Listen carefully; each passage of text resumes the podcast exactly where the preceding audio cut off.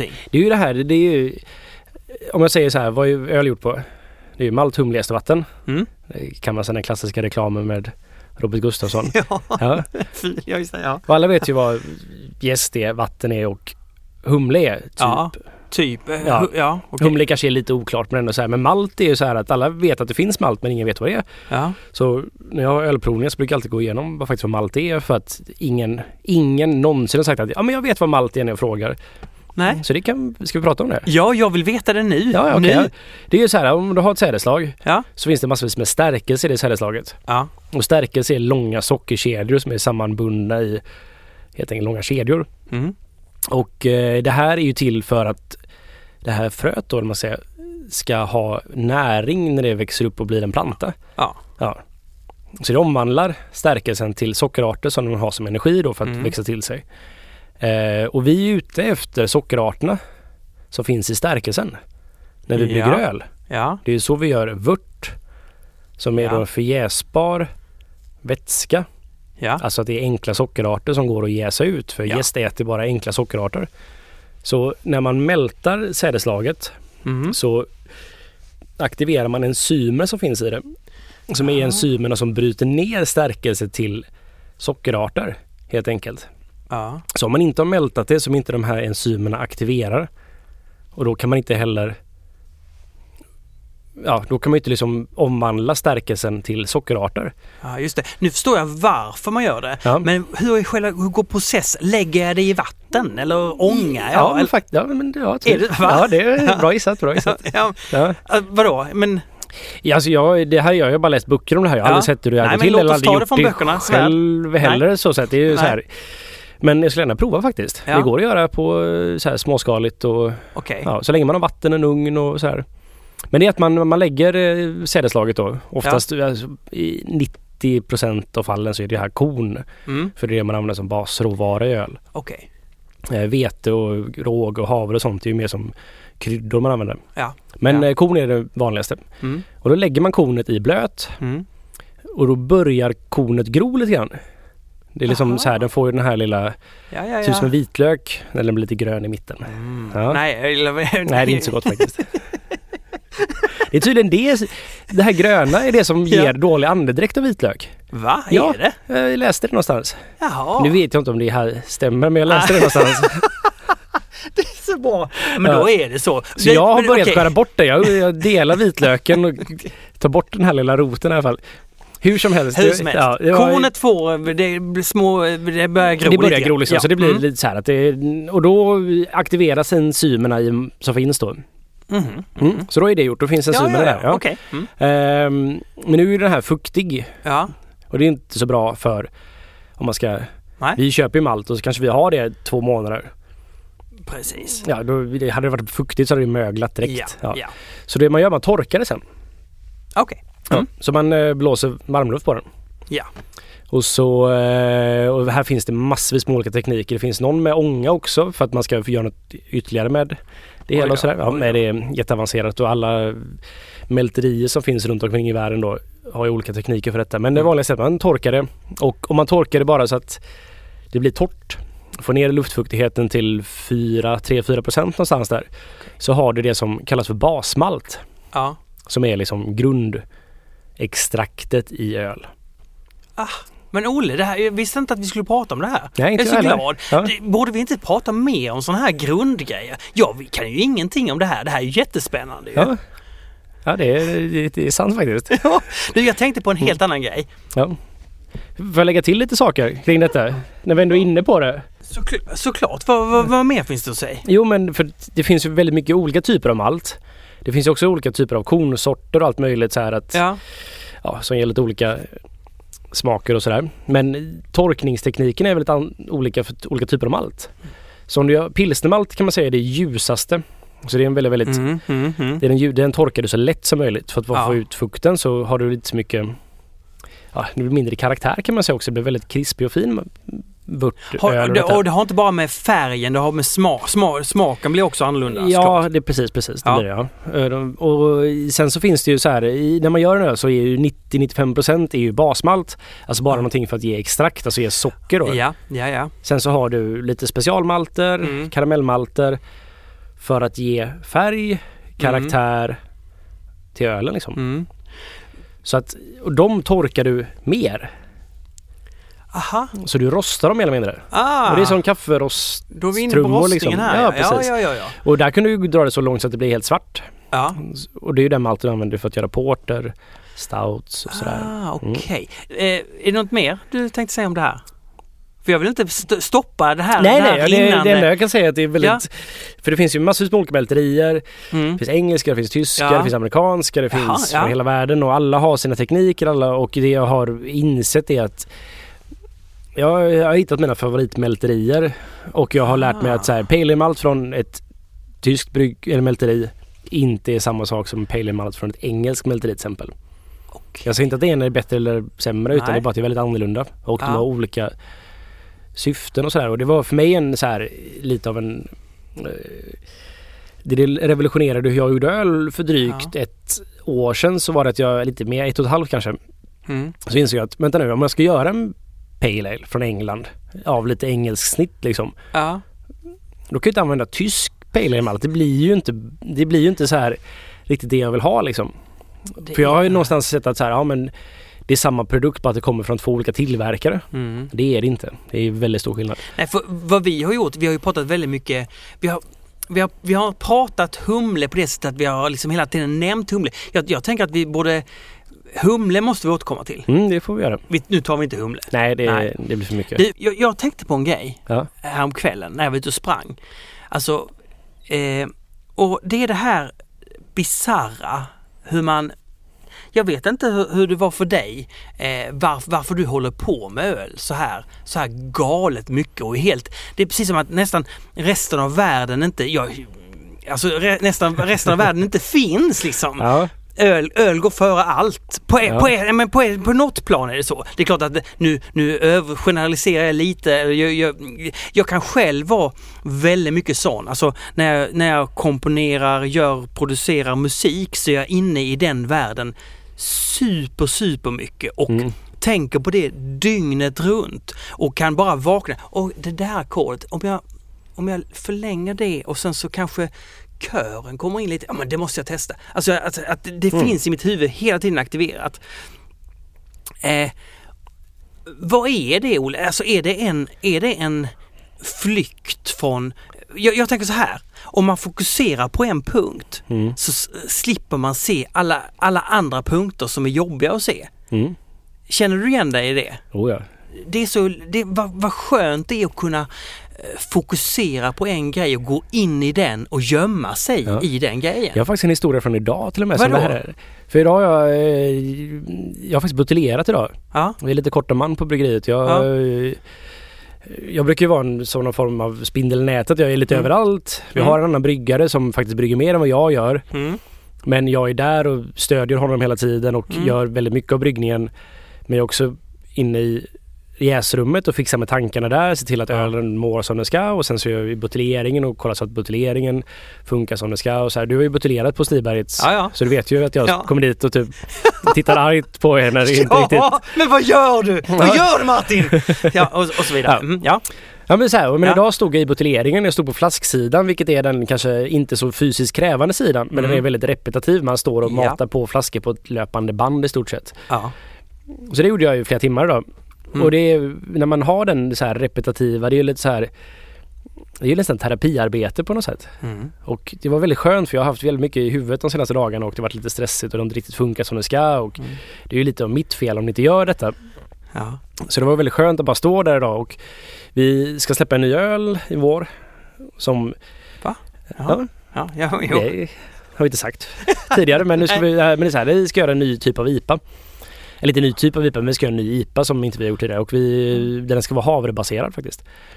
Och vi, det är ju lätt att komma på ett så här, ja vi ska göra den här typen av IPA Mm. och testa det här för det här vill vi se om det här funkar och blir det Ja. bra. Ja. Och så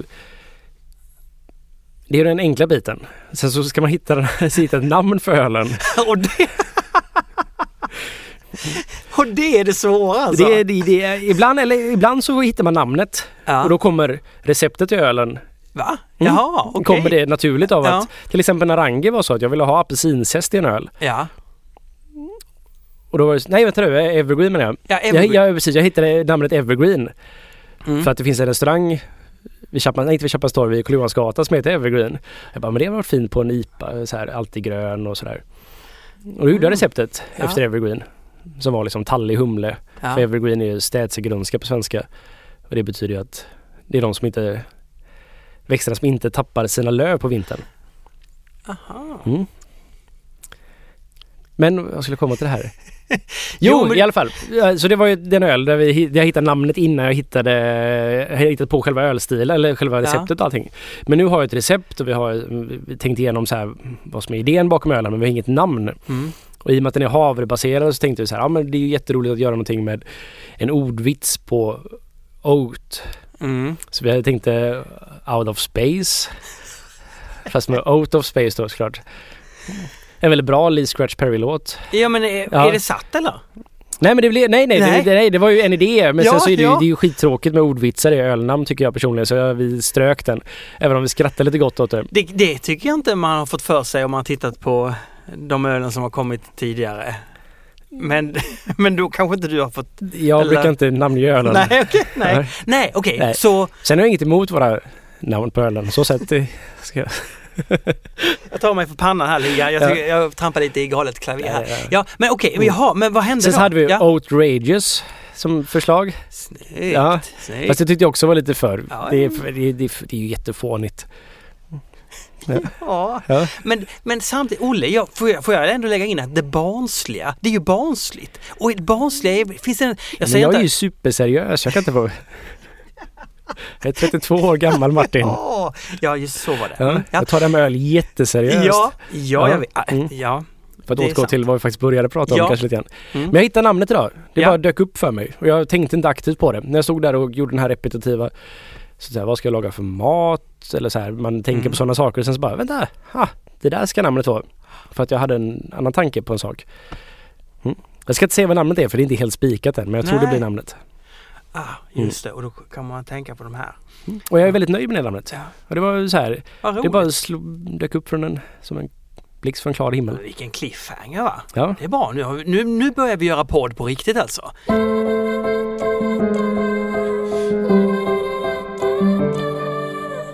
Du, du gav mig ett uppdrag. Ja. Eh, gå ut på stan. Prova dig fram i surölsträsket. Ja. Eh, eller du ska lära dig lite om suröl. Eh, uppleva suröl. Och då kan man säga att redan eh, till förra avsnittet då, då jag skulle prova belgisk öl så stötte jag ju direkt ihop med suröl. Mm. Med en gös av den här eh, ku, eh, kuvé, den här... Cuveriné. Ja. Mm. Och, och det var, alltså det var ju mitt första möte med suröl. Och det, det var svinagott! Det var så bra! Mm. Då en, kanske man kan säga en ganska billig variant av de belgiska surölen har jag förstått. Eh, men så, det, det, den är nära Nej, min... billig är fel. Billig är fel. Billig är fel, men det finns väldigt mycket dyrare. Väldigt mycket dyrare. Så kan man säga. Men, men okej, men... Och, eh, När man säger billig så låter det som att den faktiskt här inte är en Ja. superb produkt utan det här är en jättebra produkt. Ja. Men det är bara att den är lite billigare än många andra av samma klass. Okej, den är inte lika, lika exklusiv. Men, Nej, men, nej, men den var ju riktigt fin. Och så, och så fick jag ju prova Lindemans eh, Cassis. Mm. Eh, alltså vin, eh, svarta vinbärs. Eh, Mm. eh, och den var ju så frisk. Och, eh, och om vi bara ska ta upp dem så så, så lät du mig förstå, vi var ju ute Mm. och drack suröl ihop. Ja. Bara det. Och då, då förstod jag ju, du sa någonting om att ja men den här eh, gösen det är, en, det är en klassisk suröl. Mm. Men den här eh, Lindemans Cassis Ja. det är en modernare variant av suröl. Så, så som man kanske gör på ett... Eh, stämmer inte det? Är jag fel? Är jag ute och cyklar eller? Nej, du är väl rätt ute på sätt och vis. Det är bara att i det klassiska sammanhanget så är Lindemans Cassis en modern variant av suröl. Men sen så finns det mycket modernare varianter av suröl än Cassis till exempel tillhör. Ah, Ja. Men, men det här är ju en djungel och det var därför jag tänkte vi skulle prata om det här för att Ja. det, det som gör öl sur är ju oftast lactic acid, alltså mjölksyra. Mhm, mhm. Ehm, och det är ju någonting som tillverkas till exempel under filmjölksproduktionen. Och typ så här alla mjölkprodukter som är sura, alltså Mm, mm. gräddfil, Ja, ja. yoghurt och crème fraîche och allt så här. Och det är ju laktobaciller. Alltså Mm. Mm, det är liksom mjölksyrebakterier. mm, Och eh, det här finns ju överallt. mm, finns på vår tunga. mm. Eh, och det var ju liksom inte så länge som man upptäckte att det fanns någonting som hette mikroorganismer. Typ jäst och bakterier och Ah, så. just det. Ja, det Ja. var ju Louis Pasteur Ja, som upptäckte detta.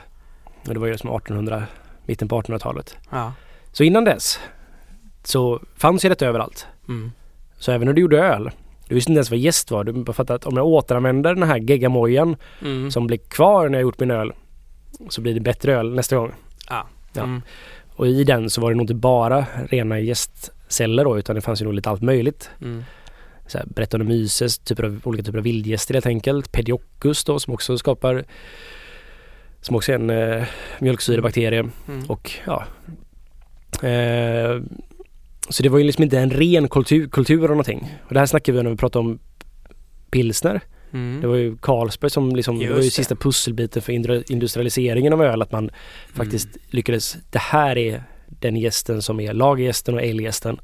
Så man kan liksom kontrollera den så kan man producera öl i en stabil form i stor skala. Just det. Men innan dess så var ju öl förmodligen lite sur. Jaha. I alla fall med tiden. Så man eh, drack nog öl väldigt, väldigt färskt förr i tiden. Ja, ja, För de här är ju lite jäst, vanlig bryggjäst då, alltså som är ungefär samma som brödjäst och så här. Den är väldigt aggressiv. Det är ju den som den tar över någonting väldigt enkelt. Mm. Sen så ligger de där och väntar på sin tur Mm. kan man säga när den här giriga då ölgästen är färdig och Ja, den giriga. Ja. Ja men det, det blir så här, den, den äter upp allt enkla, alla enkla sockerarter Ja. ja. och sen så blir den trött och går och lägger sig. Mm. Så då vaknar de andra och bara så här äter det som finns kvar, lite tyngre sockerserier och sådär. Mm. Och ehm, ja, så med tid så blir ju öl sur om det inte är då om man inte haft, om man är hembryggare till exempel har man säkert upplevt detta om man inte varit tillräckligt noga med renheten och Mm. ja, att man inte städat ordentligt att ölen blir sur så småningom. Aha. Så all öl var sur förr i tiden. Ja. Så det är inte konstigt så här och eh, det är ju Det var nog uppskattat på sätt och vis också. Det var ju liksom det här vi Öl har ju blivit en ny produkt sen då industrialiseringen av öl. Det är ju Ja. någonting Det blev ju något helt annat där plötsligt som blev väldigt uppskattat och därför tog det över väldigt väldigt mycket. ja. Den här, den här ja. ölen, an, all den här andra ölen, den här traditionella ölen då som inte var så ren, Mm. hantverksölen, den konkurrerades ju ut kan man säga. Mm. Förutom då i Belgien. Okej, resten av Så- världen fick smak på beska och, och humle. Ja och sötma och, så här, att det var sött- och rent och så. sötma. Ja, precis, ja, det var typ så Men i de, Belgien så vill man ha sin smuts helt enkelt. Ja, belgarna är lite egna som vi pratade om i förra Ja, programmet. Så ja. de, de, de körde på i sina traditioner och det är vi väldigt glada för idag. För annars hade vi inte haft Nej, suröl kvar. nej. Du, du sa en väldigt bra grej till mig när vi var eh, ute och drack. Mm. Eh, ute och, eh, och, och, Efterforskade. och, precis, och smakade oss igenom eh, vissa sorter. Ja men du sa så här, nej men vadå, det är en sur öl. All öl består ju av, av de olika smakämnena och i en suröl har man bara dragit upp syran i en öl. Syra finns i alla öl såklart. Ja, ja visst. Men den, man känner inte av den lika, den får kanske stå tillbaka lite. Men den är jätteviktig för vilken öl som helst. Oh, ja, för oh, att ja. hålla balansen. Jätte, jätteviktigt. För det är ju så här öl, det man förknippar med öl är ju framförallt att det är en balans mellan beskan och sötman. Men syran är jätte, jätteviktig där. Den är, Mm. Men den är inte så påtaglig smakmässigt då. Utan, men när man gör öl så försöker man lägga sig på en pH mellan 4,2 till 4,5. Ja. Eh, är en väldigt bra nivå. Mm. Och, m- men när det ligger i den nivån så kommer du inte känna syran i smakmässigt då om det till exempel är för att den, den är, våra tungor kan inte riktigt känna av det men jag har ju gjort öl som har högre pH än 4,5 till exempel Mm. och då blir ölen väldigt, väldigt platt. Det är som att du inte, det är som att du glömt salta i matlagningen. Det är så här att man bara, vad är det för fel på den här? Den här bara smakar fadd och platt. Fast Mm. den har kolsyra i sig men ja.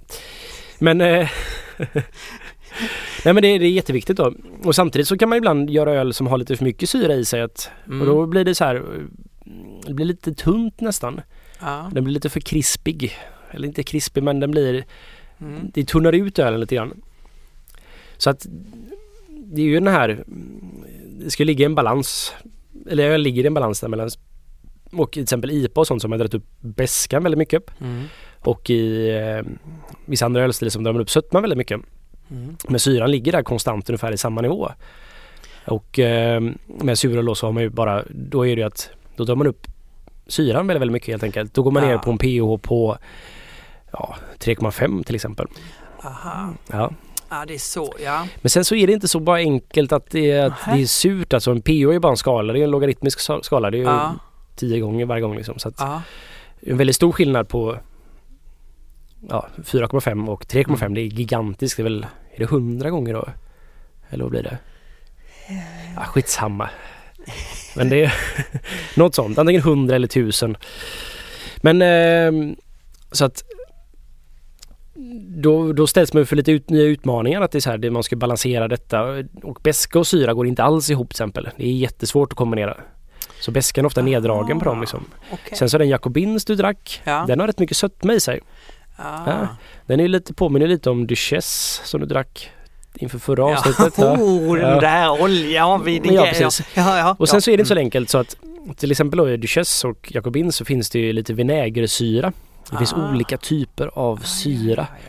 Det finns ren alltså mjölksyra som är väldigt Alltså den är ren kan man väl säga. Det är liksom, du känner igen den här smaken från Mm. filmjölk och Mm. sådär och den är väldigt pikant men ändå så här. Mm. Det är ren, du känner igen från godisar framförallt. För det är en sån vanlig grej man använder i, Mm. i godis för att syra ner det. Mm. Och det påminner om askorbinsyra också som också finns i godis och Mm. sådär. Men det är, mm, den är väldigt så här enkel. Så att för att skapa en komplex syra så kan du ha lite av både och. Mm. Men du vill helst inte ha då vinäger för mycket. För det är också ofta oxiderad syra då. Men det är så här eh, Det blir det, det ska inte smaka vinäger om en öl. Då är det dåligt. Nej, Men det får gärna ju finnas där det. som en eh, form av ja, komplexitet. Och det här är då det som jag tycker de här belgiska, de här som jag då stret emot och fortsatte med sin öl så som man alltid gjort det. Ja. Och det är detta vi kallar för lambic.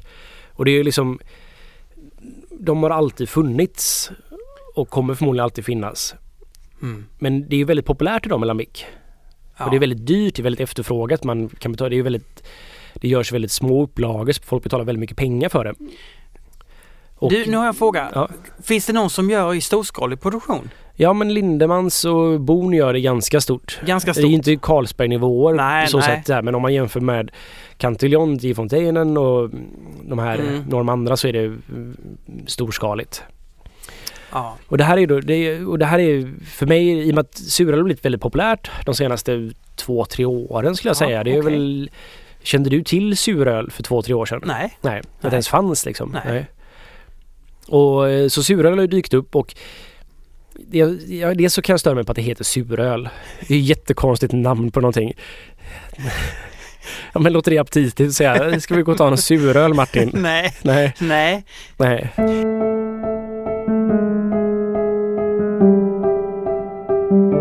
Ja, okej. Ja. Ja. nej men okej. Nej, du... Så det, du... jag, jag stör mig på att det heter suröl. Ja. För att det är så här, för man klumpar in all öl som har dratt upp då syran lite grann in i suröl. Mm. Och i mitt huvud, Mm. jag säger inte att alla behöver ha den här uppdelningen men Mm. i mitt huvud finns det tre kategorier, om man ska hårdra det då, av Ja. olika typer av suröl. Sen kan jag tillägga att jag har inget bättre namn på det än suröl. Jag har försökt komma på ett bättre namn men det är jättesvårt. Men vilka är de tre kategorierna? Jo det är de klassiska belgiska Ja.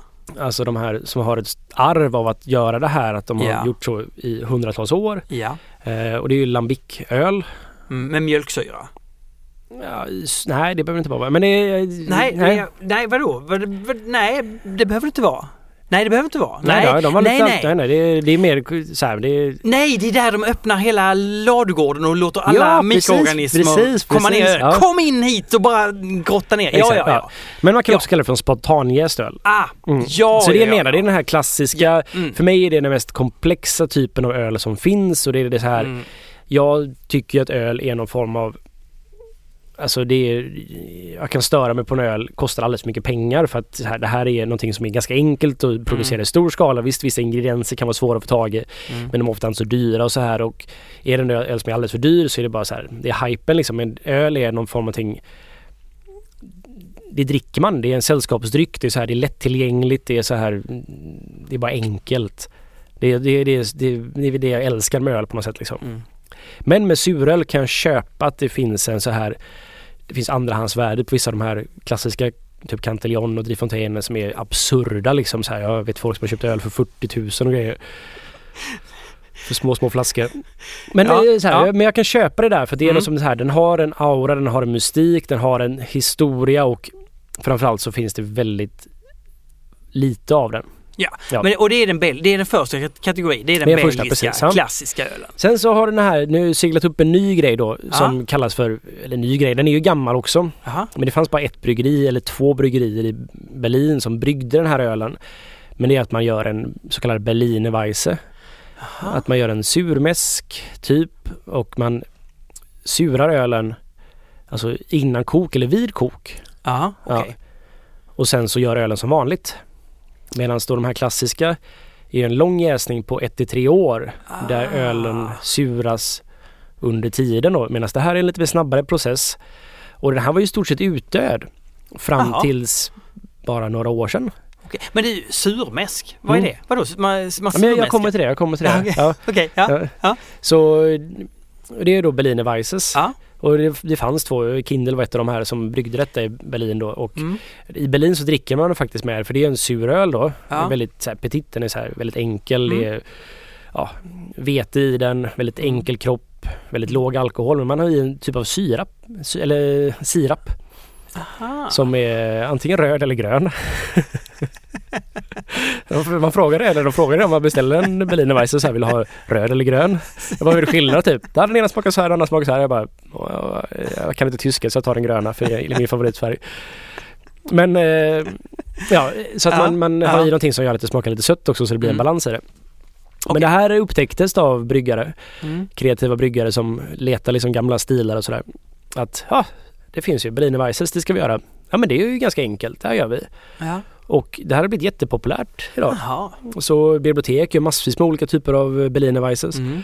Eh, Dugge kör också detta. Lite Ja. olika processer för dem men ändå så här att ja, de, och det är jättegott. Men det är en väldigt enkel öl. Mm. Om de här belga, belgiska ölen, de är ju superkomplexa Ja. och det är så här Alltså jag, jag kan dofta på dem i dagar liksom. Men medan det här är mer så här att det är en varm sommardag och jag dricker dem aktivt Mm. liksom. Absolut. Jag provade ju en från bibliotek All In Brewing. De Ja. hade bryggt ihop. Ja. Ehm, Kind of whoop ass. ja, Ja. och jag Vi drack, det, vi, vi, vi drack den tillsammans faktiskt. Ja, du smakade på den också? Jag gjorde det. Ja, ja, det gjorde Ja. Eh, Nu var, nu var det inte på, det var ju på fat vi drack den men den, den kommer ju på burk också. ah, ja, ja. Så det är så här du kan köpa en can of whoop ass. Ah. Vilket jag tror är själva Okej, det, det var så. Ja, det var... ordvitsar och öl. Ordvitsare, det är härligt. Ja. Ja. nej men just det. Men, och, och den var, jag, jag tyckte väldigt mycket om den och den var inte lika komplex men jag tyckte den, jag gillade den mycket. Ja den var jätte, jätte, jag gillar den också. Den var jättegod den. Ja. Men jag förstår precis vad du Så säger. det En är liksom enkel- ena Ja. kategorin då. Det här det är alltså Berliner Weisses. Ja. Alltså som bryggare så kallar jag det för kettle sours. Alltså Aha. vad blir det på svenska? Kettle, eh, Kettle, är det brygg- bos- kit- är det- kittel, kittelsurade. Det inte, har inget med bo, boskap att göra. Nej nej, kettle som inte boskap nej. nej, nej, bra. Ja, Utan eh, själva bryggkitteln då. ja, Vörtpannan. ja. The Copper. Men eh, och de växer jättemycket nu som Ja. ölstil. Det är många kallar det här, när de säger att suröl är den nya IPan. Så är det det de snackar om. Är det verkligen det? Ja, Jag, jag, det- jag låter det vara osagt. Jag, vill inte, Okej. jag, Mm. jag har haft fel förut så jag vill inte jag vill inte spela in i en podcast att jag har fel. Så jag säger ingenting. Okej. Ja. Ja. Ehm, så att det här Ja. belgiska ölen, det här är som klassiska ursprungsstilen av suröl, eller vad man ska kalla det. ja. Det är helt enkelt så här, det, det kallas för lambic. Och när man dricker lambic så dricker man det platt. Ja. Eh, Det kan väl finnas lite kolsyra i det kanske, bara Ja. lite grann men inte Ja. mycket utan det upplevs, kommer upplevas som utan kolsyra. Ja. Och det här är jättegott. Det är fantastiskt. Det är så här, det är, Ja. Men det är som, det, Är det man det? tänker mer på vitt vin än vad man tänker på öl faktiskt. Mm. I och med att den har syran, det är ingen beska. Den har fruktighet, den har lite stallighet från Brettanomyces och sådär. Oerhört komplex. Sen så kan man det här är inte det vanliga sättet att dricka lambic på. Nej. Eller vad ska man säga, det här spontana ölen utan det man brukar göra är att man dricker gös. Ah, gös. Jag gillar gös. Jag gillar gös. Du gillar gös, ja. Jag Du gillar- gillar, gillar kolsyra. Kol, man kolsyrar upp lambiken då, eller lambiken? Ja precis, eller? man blandar olika årgångar av Ja. lambic. Den här liksom platta som har legat då i Ja. antingen typ så här, ja, ett år och upp till tre år. Då. Mm. Och så för gös försöker man liksom, alla fat smakar lite olika kan man Mm, säga mm, av de mm. här för det här är en sån okontrollerad process vilket Mm. också gör den väldigt, väldigt charmig. Mm. Så man Mm. blandar olika fat och så sitter då han blandaren, han som är bryggaren då. Han är ju mer blandad än bryggare kan man säga, det är ju hans stora jobb att blanda. Och så här, ja, men han försöker ha sin gös Ja. som ska vara. Den ska smaka ungefär likadant år Ah. ut och år in. Ja. Men det är kanske ett år kanske var lite varmare och då är det olika Mm. typer av bakterier så här, så det är svårt. Ja. Men han tar olika proportioner då och blandar till det. Sen så tillsätter man socker till detta Ah. och då lägger man det på flaska. Mm. Och sen får det ligga på flaska ytterligare ett år. Oj. Ja. Och Ja. bilda upp, bilda kolsyra och bli ännu komplexare. Mm. Sen säljer man den. Så det är ju liksom, det är öl som är upp till fyra år gammal då på de här flaskorna. Ja, jag förstår ju att den kostar lite grann ändå. den kostar lite grann. Det är Ja. ju ingenting man gör i enorm skala det här. Nej. Nej. Så ehm, ja, det här är ju då liksom, det är ju den klassiska och det vi snackar om. Och det här, sen fanns det Berliner Weisses är den nya typen av syröl. Ja. Lite enklare Ja. som egentligen bara handlar om mjölksyra. Mm. Och sen finns det då det här som är mittemellan lite grann. Mm. Där man... För att om jag köper en flaska gös, vi köpte en flaska gös. Ja. Kommer när jag hällde upp den här på Ölrepubliken att du fick det första och så tog Ja. jag det sista flaskan. Och då hade du massor med gojs. En massa bös där liksom. Ja. Ja. Och det är ju då dels proteiner men också jäst. Mm. Och det är de här, det är ju det, det är liksom det är ju liksom en, det är som en image, alltså en sån här avbildning av vilken typ av bakterier och jäst det finns i den här ölen. Mm. Så det hade jag kunnat ta för de lever fortfarande. De bara att de ligger och sover. Så det kan man ju ta, tillsätta lite vört, alltså ojäst öl. Mm. Och så kan de, haha, kolla här. Mm. Så börjar de multiplicera sig och då har man ju samma typer av bakterier som fanns i det som de fått spontant genom miljön då. Just Har det. man nu faktiskt kultiverat upp. Just det. Och det kan man göra öl på. Ja. Och det här har ju då gästlaboratorier gjort såklart. Ja. För att det finns ju de här typ som Cantillon då som faktiskt ligger mitt i Bryssel Mm. i ett här ganska ruffigt område. Mm. De, jag tycker de gör de bästa och många andra tycker att de gör den bästa typen av spontanjästöl. Mm. Och många är ute efter deras mikroorganismer. Mm. Mm. Varför den, vad är, det, vad är det som gör att den blir så bra liksom? Mm. Så då kan man köpa dem Aha. isolerade. Så det är bara i så här, det, är, Aha. det är de här typen av Brettanomyces, det är den här Ja. som är med mest just smak där till exempel och den här typen Ja. av det här. Så då kan du ju köpa det och blanda och göra öl som vanligt fast det tar väldigt lång tid bara. Ja. Att du tillsätter de här och Mm. vad ska man säga, du efterapar deras bryggstil fast Ja. i en kontroller- kontrollerad miljö. Ah, och kan Ja, och alltid det- få samma. Ja, inte alltid samma men du får i alla fall en, så här, du får deras komplexitet Ja. men du får det, du kan återskapa det Mm. lättare helt enkelt. Mm. Och vad- gör man, är det också, vad gör man det här då? Det här är väldigt populärt i USA till exempel. Så därför kallas det för American Wild Ale. Att man eh, helt enkelt så här, man, man gör detta och man lägger ibland på vinfat och sådär. Att man lägger det på fat för att få den här och man försöker, många bryggerier i USA har faktiskt tagit hela den här processen som man gör då på Jottenland i Mm. Bryssel, Mm. lambic-processen till USA och gör men de får inte kalla det lambic då för att det är som champagne, att det så här, måste ju komma från området i, som för att Mm. vissa kallar det faktiskt lambic i alla fall men det är fel. De får inte. Nej, då borde man inte kalla sig bryggare. Du, men okej. De här Ja. tre sorterna. Så det är de här tre uppdelningarna så här så att det, Ja. och det är väldigt, väldigt stor skillnad på dem. Det förstår jag. Men jag, Mm. tänk, jag tänker också när du säger, när du nämner de här tre. Det känns som att man skulle kunna hitta på fler typer av suröl. Alltså att tillverka eh, syrlig öl på fler sätt egentligen. Det, och det, det, det kommer säkert komma. Det här är ju, det här är Ja. ju bara några år sedan liksom det här blev Ja. populärt. Alltså Cantillon då som är så här jättepopulärt idag. Det här klassiska Ja, belgiska ja. Lambic-bryggeriet. Fan, på början på 2000-talet, de kämpade ekonomiskt för att gå runt. De har ju sitt gösmuseum också, så det var ju det som höll det vid liv. Oj. Att man kan se processen. Mm. Att man kan få komma dit och de har öppna bryggningar så här, så att det var det som... Men idag så de säljer slut fortare än man kan brygga öl liksom. Mm. Så att det blir, och det är, jag vet att jag hörde en historia från Akkurat, Mm. eh, en krog i Stockholm som har en väldigt nära relation till eh, då Cantillon. Eh, och Akkurat är en väldigt bra krog för att de, eh, ja, de gillar anor och de, Mm. så här, ja, tysk öl, så här, de köper in väldigt bra tysk pilsner som kanske inte sprids mycket utanför Bambergregionen. Och samma sak, de köper in suröl för det tillhör historien, så här det ska Mm. finnas. Mm. Så de fick göra en öl där nere. Ja, Oj. ja, som är hjortron i. För ofta har man ju frukt i de här ölen Ja, också. Så här, ja. att man, eh, så, eh, och den här ölen är idag, från den här första batchen då, den gjorde på 2000-talet, att den är ju så efterfrågad så jag tror inte, alltså det är verkligen, de flaskorna kan man, har man en sån flaska så är man rik. Då har man investerat helt Ja, enkelt. sen men, och, eh, men eh, jag hörde några historier någon gång så här att det var ingen som ville ha detta. För det var inte populärt, det var inte fräckt, Nej, det var inte, nej, det var nej. ingen, Nej. suröl låter jätteäckligt så att ingen ville dricka suröl. Mm. Så de gjorde, de gjorde musselsoppa på det. Eller med, ja, de kokar musslor i det. Ja, jo Ja. men man ska ha bra, man ska ju ha till exempel ett väldigt bra vin till en eh, Boeuf bourguignon brukar man ju säga och det Ja. kanske är samma sak med den här eh, soppan liksom. Man Ja. vill ha bra eh, prylar på något sätt. Jo. Det, det tänker jag mig. Du, nu ska vi gå och dricka vatten. Ja. För jag är Jag helt... behöver snyta mig också. Ja, men då Ja. Du, jag tänkte på det här med att eh, vi testade ju en hemmabryggd öl Mm. eh, förra gången. Det var ju Ja. väldigt trevligt. Ja, det var trevligt. Det var lite spännande. Jag var lite nervös. Ja. Skrattade, fnittrade lite Ja. nervöst hela tiden. Det vill jag gärna göra fler gånger. Eh, jag tänker så här. nervöst. Ja, ja, men, ja, precis den, den sensationen som genomför av li- lite skräm, man är skrämd. Vad, hur ska detta sluta? Ska vi göra någon illa på allvar här? Så därför vill jag uppmana, lyssna på det här, brygger du öl hemma, eh, men så att säga skicka in eller leverera eller se till att vi får hit en flarra eller två Mm. som vi kan, det eh, hade varit jätteroligt om man fick lite hemmabryggd suröl faktiskt. också ganska otroligt att vi skulle få en sån, tänker jag. Nej, nej, det är Jaha. jättepopulärt att göra idag. Ja, jo, Ja, ja. absolut. Ja. Ja, men Det alltså, ja. eh, Hur, Ja. hur gör man då? då?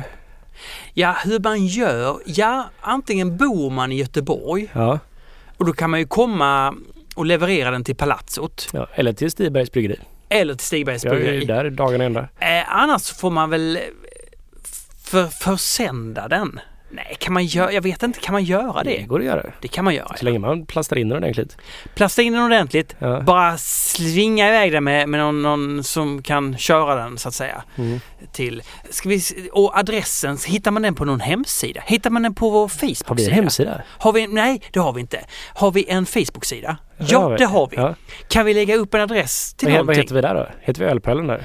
Där heter vi väl... Heter vi det? Ja, det gör vi. Ja. Eh, Är vi heter vi inte Olpoolen på Facebook?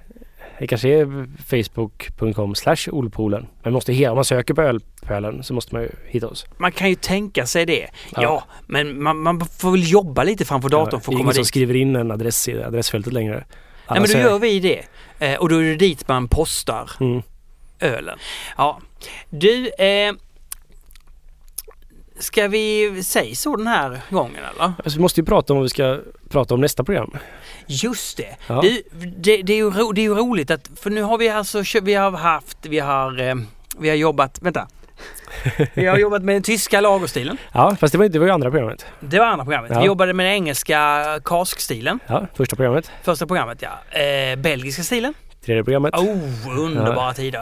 Eh, och nu var det ju suröl. Precis. Ja, Mm. men var ska vi nu gå då? Ja, nu har vi tagit dem så här i, vad ska man säga, de klassiska länderna för vi har haft, pratat om mycket Tyskland då med lager, Mm. England, Belgien och så har vi pratat om suröl som är lite så här omfamnande men ändå så här en distinkt ölstil. Men vi kan ju prata Mm. Ja. om nya världen.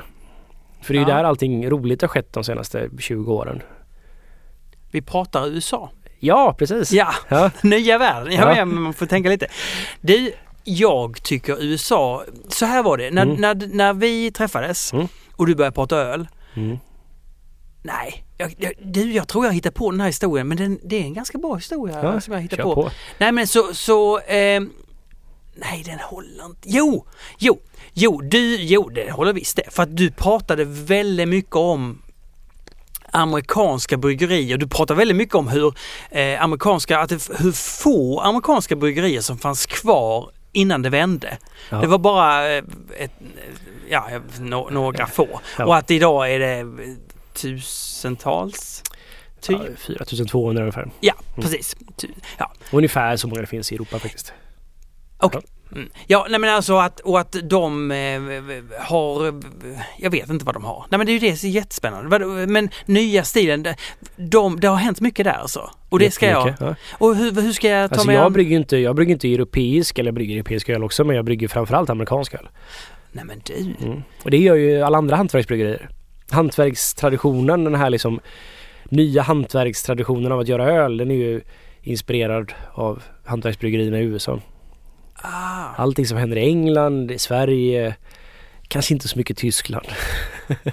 Men eh, det som händer just nu det är att det är någonting vi har lånat över från USA.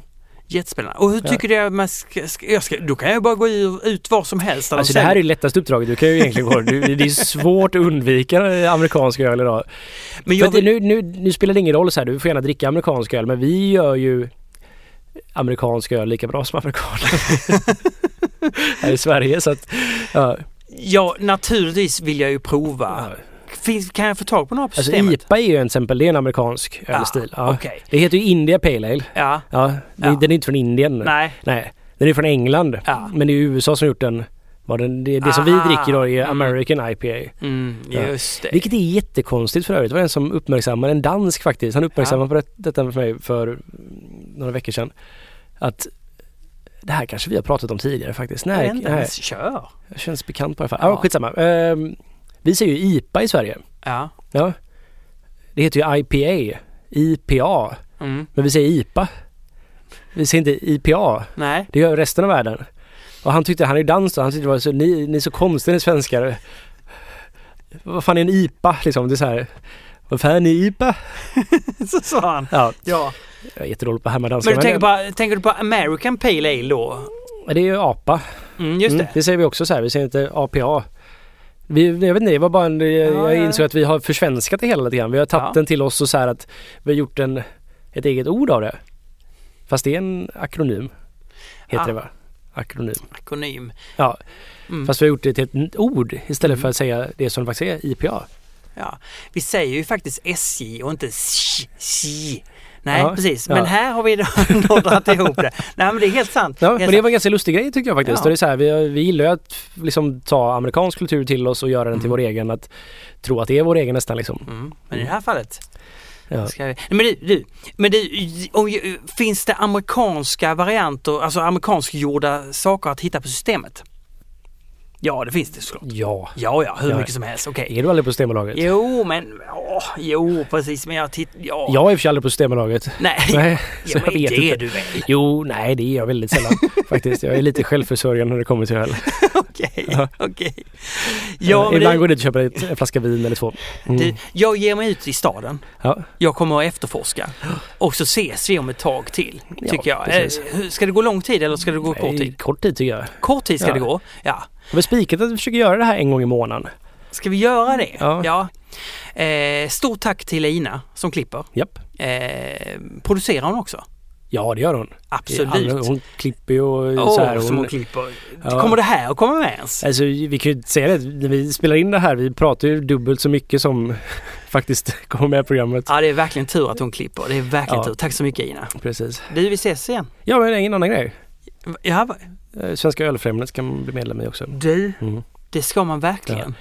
Jag blir så himla glad. Varje gång maltesen trillar in så Ja. bara maltesen är här.